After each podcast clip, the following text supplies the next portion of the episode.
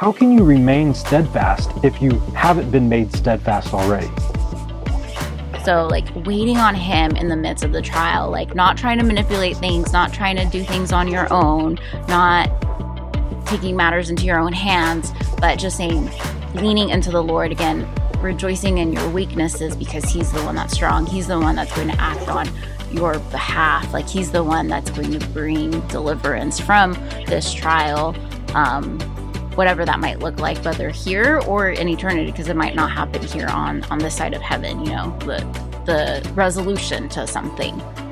Hi, this is Allie. And this is Kyle. And we're here to chat about doing all things in the name of the Lord Jesus. Here we go.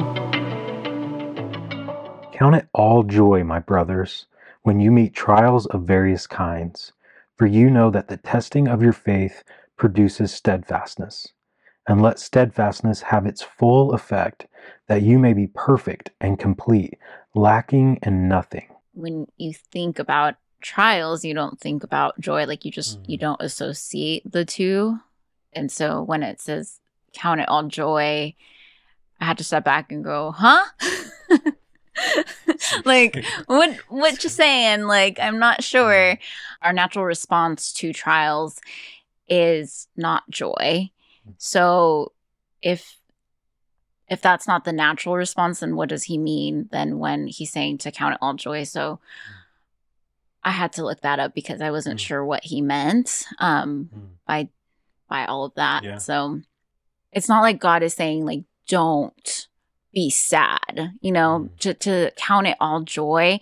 He's not negating the sadness that comes through trials because mm. we have to take the Bible in its full context mm-hmm. and know that Jesus wept mm-hmm.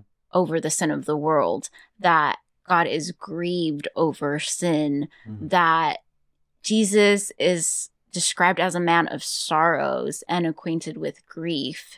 So, if that's the case, then by saying count it all joy i just I had to wrap my mind around it that he's not saying okay so just be happy and mm-hmm. it's you know what does he mean by joy and i wanted to mm-hmm. talk about that later but like it's not saying like okay just be happy or fake happiness through the trial because again i just i want to go mm. back to that like if you look at the entire scripture mm. from old testament to new testament you see that he is a god that is grieved by sin. And so to say count it all joy he's not saying fake be happy mm. or be happy. Like so what is he exactly saying? And i think that that was my biggest questions like what what, what do you mean? Okay. um so what i then I went to Matthew 5:12. So Matthew 5:12 says, "Rejoice and be glad, for your reward is great in heaven, for so they persecuted the prophets who were before you." So, with that, rejoice and be glad for your, your reward is great in heaven. Mm-hmm. So, it was this, okay, what? So, in the context, he's talking about being persecuted. And so, he's saying, rejoice and be glad because your reward is great in heaven. So, that is something to rejoice over, your, mm. our reward in heaven. Mm. And then Paul also talks about let's go to Second Corinthians yeah. twelve ten. Yeah, let's do it. I love it. For the sake of Christ, then, I am content with weaknesses, insults, hardships, persecutions, and calamities. For when I am weak, then I am strong.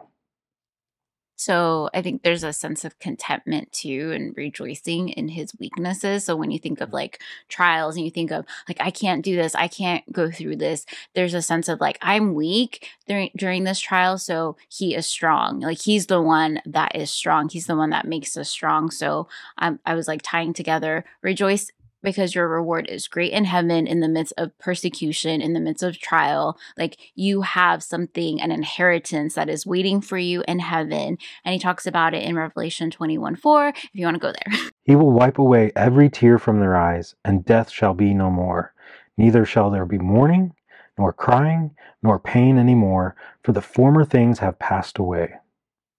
So that's kind of the inheritance that I was thinking of. Like, okay, so there is an eternity, there is a future for us that awaits us in Christ where he will wipe away every tear, meaning like no more sickness, no more pain, no more sorrow, no more trials um, of what we know. And so then what do we rejoice in? That we have a future and eternity with Christ where all of that's going to be gone.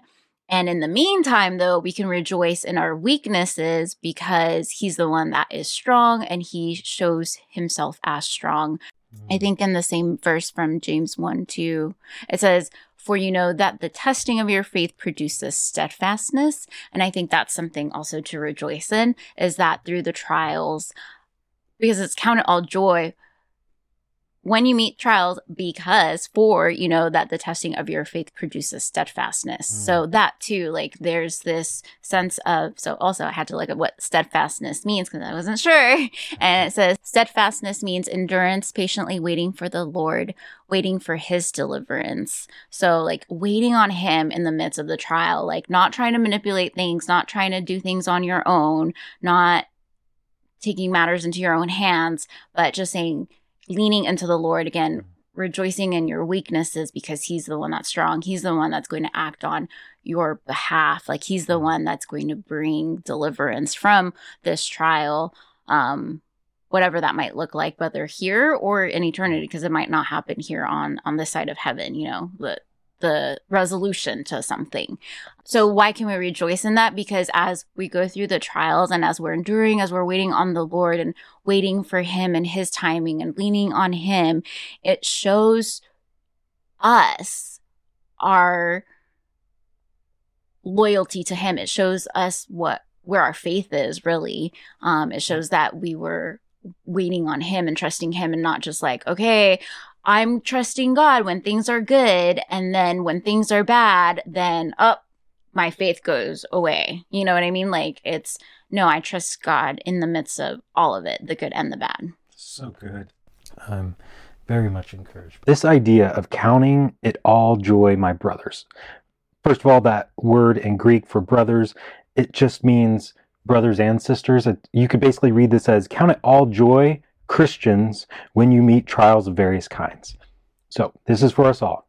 Yeah, this passage in James saying, Count it all joy, my brothers, when you meet trials of various kinds, for you know that the testing of your faith produces steadfast. Okay, just wrapping my mind around that, it automatically pointed me back to this passage in First Thessalonians chapter 5, 16 through 18. Paul writes, Rejoice always, pray without ceasing, Give thanks in all circumstances, for this is the will of God in Christ Jesus for you. Wow. Okay. So, considering what is the will of God, well, snapshot, this is just a quick introduction into that. Rejoice always. That verse 16 of that, rejoice always. And I just thought, man, do I even uh, really understand what rejoicing really even means? You know, I think about that. Like, counting all joy, rejoice, and all this stuff. And I think um, turn to Psalm 40, 16. Okay, Psalm 40, 16 says, May all who seek you rejoice and be glad in you. May those who love your salvation say continually, Great is the Lord.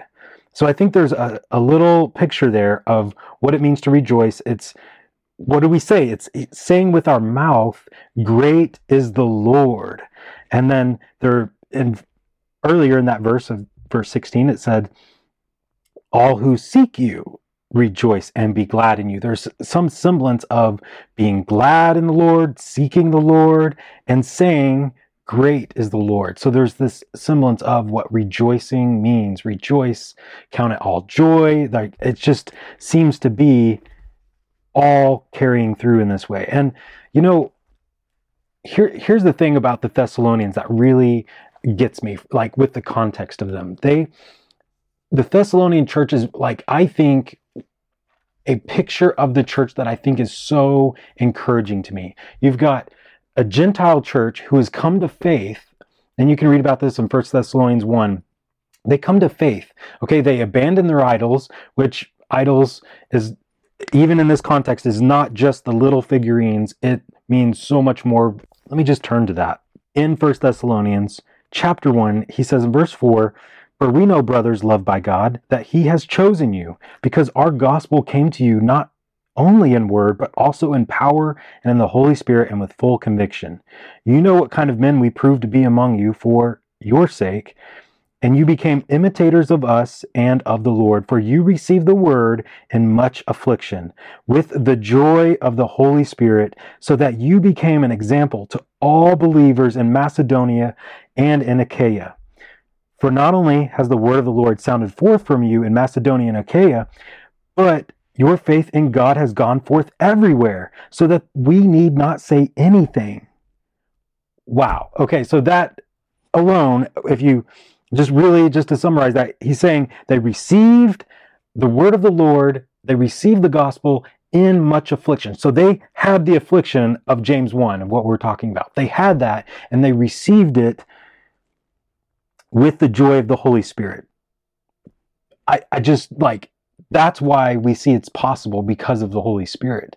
We have the Holy Spirit inside us. They receive it with joy, and then they still undergo much affliction, but the, the gospel resounded forth from them.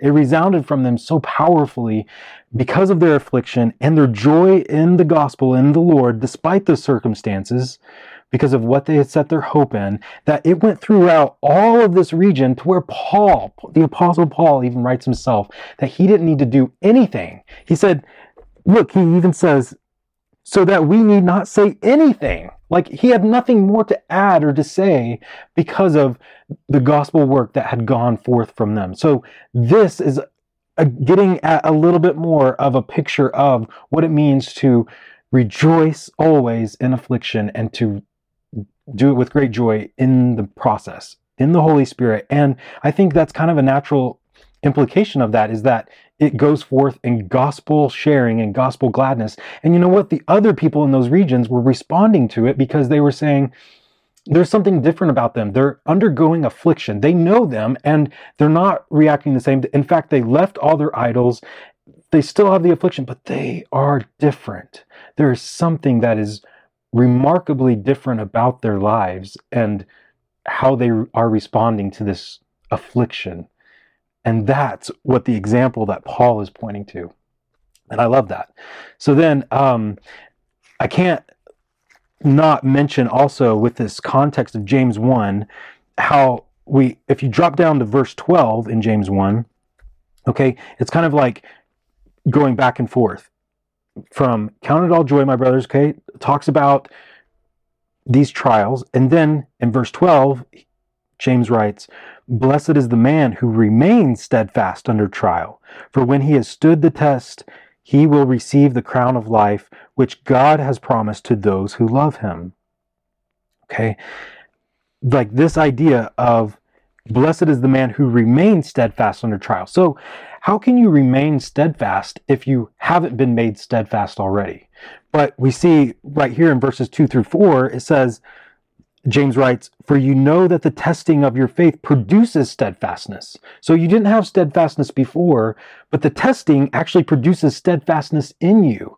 Steadfastness meaning, like, yes, we could look at the original Greek word and all that, but once we zero in on that and we understand that this is a, a pretty good translation of that original Greek word, steadfastness, yes, it's a good word.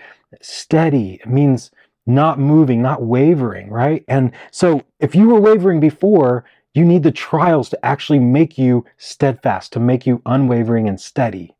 Like God, if we're made more Christ like, all throughout the Old Testament, we see God is steadfast, his steadfast love, etc., etc. Well, we're being made more Christ like through our trials. Awesome.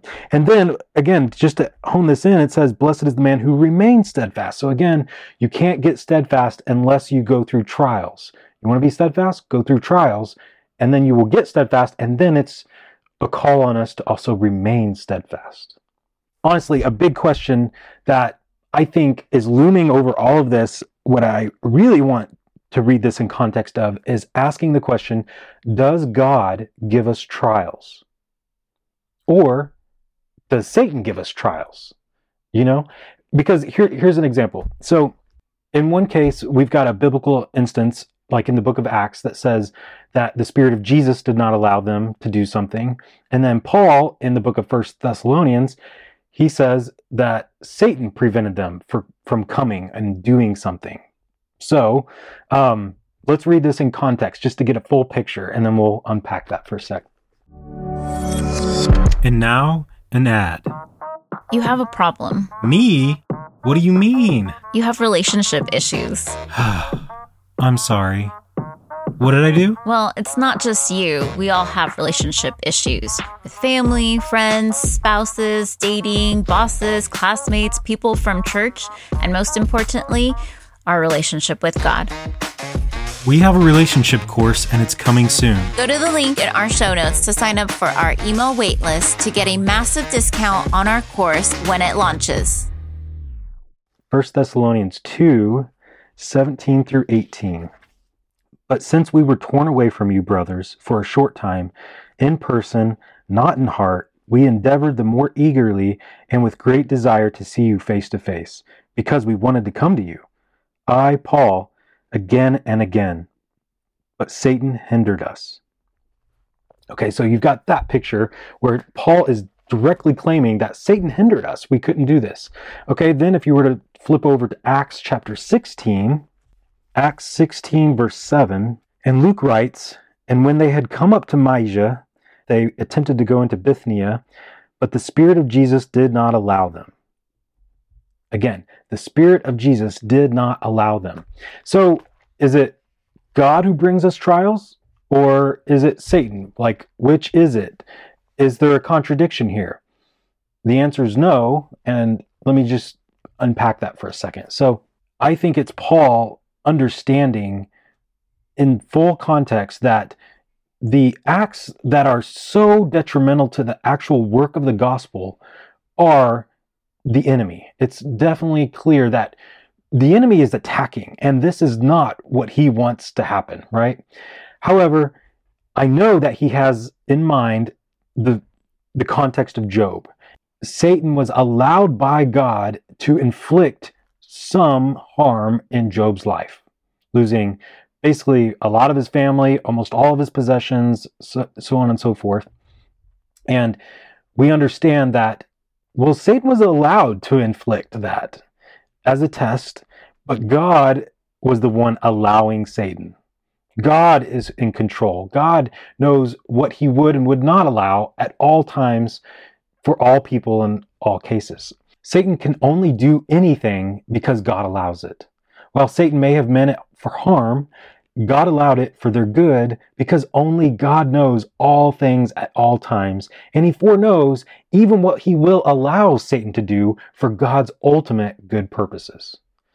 God had ultimate good purposes for Job to restore him. God was testing Job. And if you think about this idea of testing and trials, okay, it's not like a professor that I had in college that wanted to give us a test and he touted himself as one of the hardest professors in literature ever. And he wanted to see, like, like, okay, just imagine a professor that is touting themselves as being the hardest professor. And you're going to really have a hard time on my test. Okay, that is not a picture of God right? When God gives tests, he he has the goal of us passing. He's the professor that I want you to do well and I am instructing you so that you can pass and I am there with you and helping you study and even alongside you in the test. So when you think about God being the one who allows the test, remember, he's the good professor. He wants you, he's and he is the teacher. He wants to see us do well. He wants to see us pass. As I was saying about Paul being tested, where he says, Satan hindered us, okay? Perhaps it was something catastrophic in the now that was clearly the hand of Satan, okay? There were clear acts of things happening to Job that were by the hand of Satan, not God, okay? Now, remember again how God allowed Satan to bring calamity upon Job, okay? God knew what he would do and what he would ultimately do to bring good upon Job. So God is the teacher that gives us trials, gives us tests because it's for our good. It's producing steadfastness in us. He wants to see us pass. He wants to see us grow. That's the ultimate goal. And we know that this is God's goal for us because Jesus even said it himself. If you turn to John 15, check that out. This is really getting at the essence and the heart of God behind trials and how we understand Him. Okay, let me read chapter 15, probably about eight verses here, real quick. So Jesus said, I am the true vine, and my Father is the vine dresser. Every branch in me that does not bear fruit, he takes away, and every branch that does bear fruit, he prunes, that it may bear more fruit. Already you are clean because of the word that I've spoken to you. Abide in me, and I in you, as the branch cannot bear fruit by itself unless it abides in the vine, neither can you unless you abide in me. I am the vine, you are the branches. Whoever abides in me and I in him, he it is that bears much fruit. For apart from me, you can do nothing. If anyone does not abide in me, he is thrown away like a branch and withers. And the branches are gathered, thrown into the fire, and burned. And keep in mind, Jesus is the vine, and being God himself, he is also the gardener. He's also doing the pruning but it's for the, the goal of growth. The goal is that you would bear fruit. God wants to see apples and oranges and all kinds of fruit in his garden. And it's like if the gardener actually just looked at his garden and was seeing some fruit come up and said, Oh, and there's thorns and there's thistles next to it and there's dead branches. And I don't really want to take that away. Like, I don't, I don't feel comfortable with doing that. Like, I, I don't, uh, like it would actually be detrimental to his garden. In fact, all of the plants would actually die and they'd be, have to be thrown out. So the very fact that he prunes us because we are the branches, we are being pruned. The very fact that he prunes us means that he cares for us. He loves us by pruning us. So that's why we can rejoice in our suffering because we see the very hand of God in our pruning. The trials, the afflictions, these are for making us steadfast, making us more Christ like, to bear fruit. Man. And then when I think about, well, what is this fruit? Like, what is this fruit that Jesus is talking about that you may bear fruit? Well, first and foremost, and what I think undergirds everything is his commands. It's Jesus' commands to love God with all that you are, before and above everything, and love other people. These are the two commands that he gave us. So this is the fruit that bears in it. It's our obedience to do these commands. And so that's what Jesus really wants us to see us do in our lives. If you could boil it down to anything and everything, he wants to see us love him more and above everything and before everything. And then he wants to see us love others. So that's the fruit that bears. And it takes trials and afflictions to get that fruit out of us. Man, I'm so thankful for it. Like that's what it should it produce in us, you know? So I just want to take a look at Psalm 119 there's a few passages in Psalm 119 that I think really get at the heart of rejoicing in affliction. Psalm 119, 67 says, Before I was afflicted, I went astray, but now I keep your word. Man, like that's awesome. And then if you follow that up with the very next verse right in that context, the psalmist writes, You are good and do good teach me your statutes. So the psalmist has this clear understanding that he was going astray before he was afflicted. This is the pruning so that he bears fruit. And this is clearly right here. And it's just this treasuring the discipline of God because you understand God's goodness and his heart. Because he writes right after that, you are good and do good. Wow, love that. Okay, jump down to verse 71 through 72. It is good for me that I was afflicted, that I might learn your statutes. The law of your mouth is better to me than thousands of gold and silver pieces. Okay, and then last one, take a look at Psalm 119, 143. Trouble and anguish have found me out, but your commandments are my delight. Man, I think if that summarizes all of what we've kind of been talking about here is anguish, trials, trouble and anguish have found me out. Like I think about how Paul writes, sometimes he's in deep anguish. And I think about how you talked about with Jesus weeping and a man of sorrows. You think about this, but where's my delight? My delight is in your commandments. It's in God's truth, in his word, and that's so rich. And then let us not forget the promise of Romans 8:28. Turn there with me.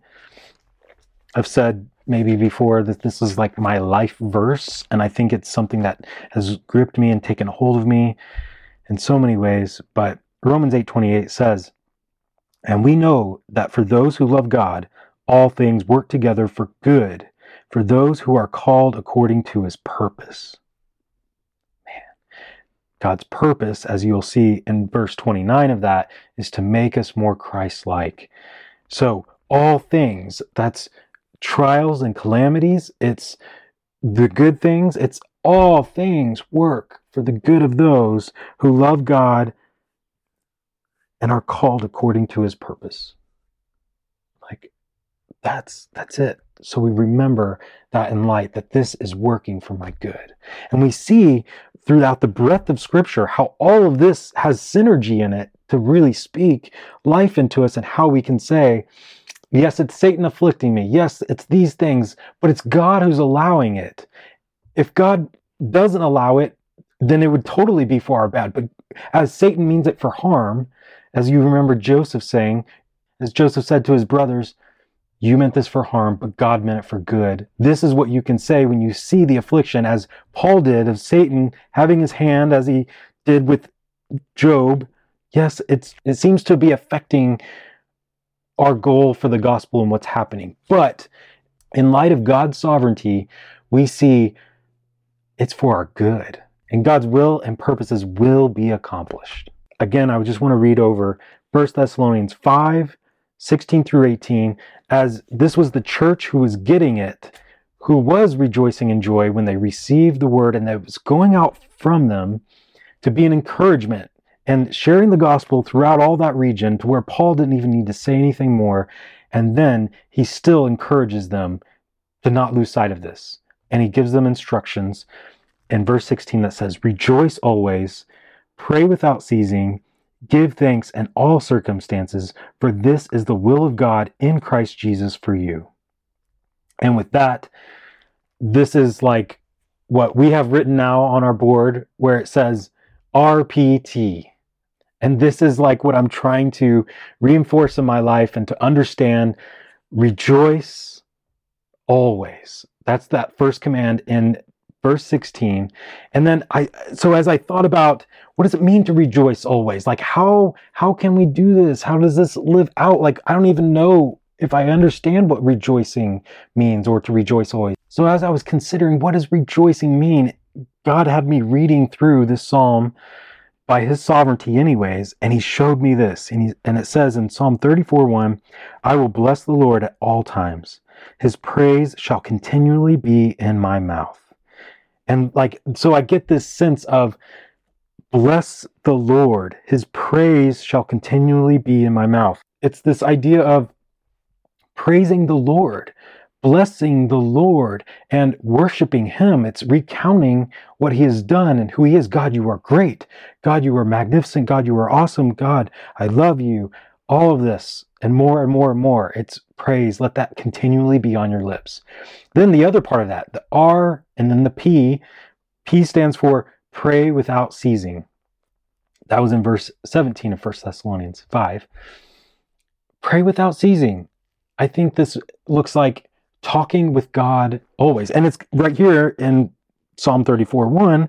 His praise shall continually be in my mouth. It's this perpetual talking with God, this praying, right? And um, I think I've heard somebody mention that it, imagining like a cell phone, right? That instead of uh, like hanging up, you just kind of like always leave it on and you could just like pick up and call. Where you think about like texting or something, right? You don't have to like start a new thread conversation or anything like that. You just text in all the time. God, you are great. God, I need help. God, I love you. All this stuff. It's just constantly, constantly throughout your day as you go about life. You don't have to restart and even say, Dear Heavenly Father each time. Like it's just almost like an ongoing conversation.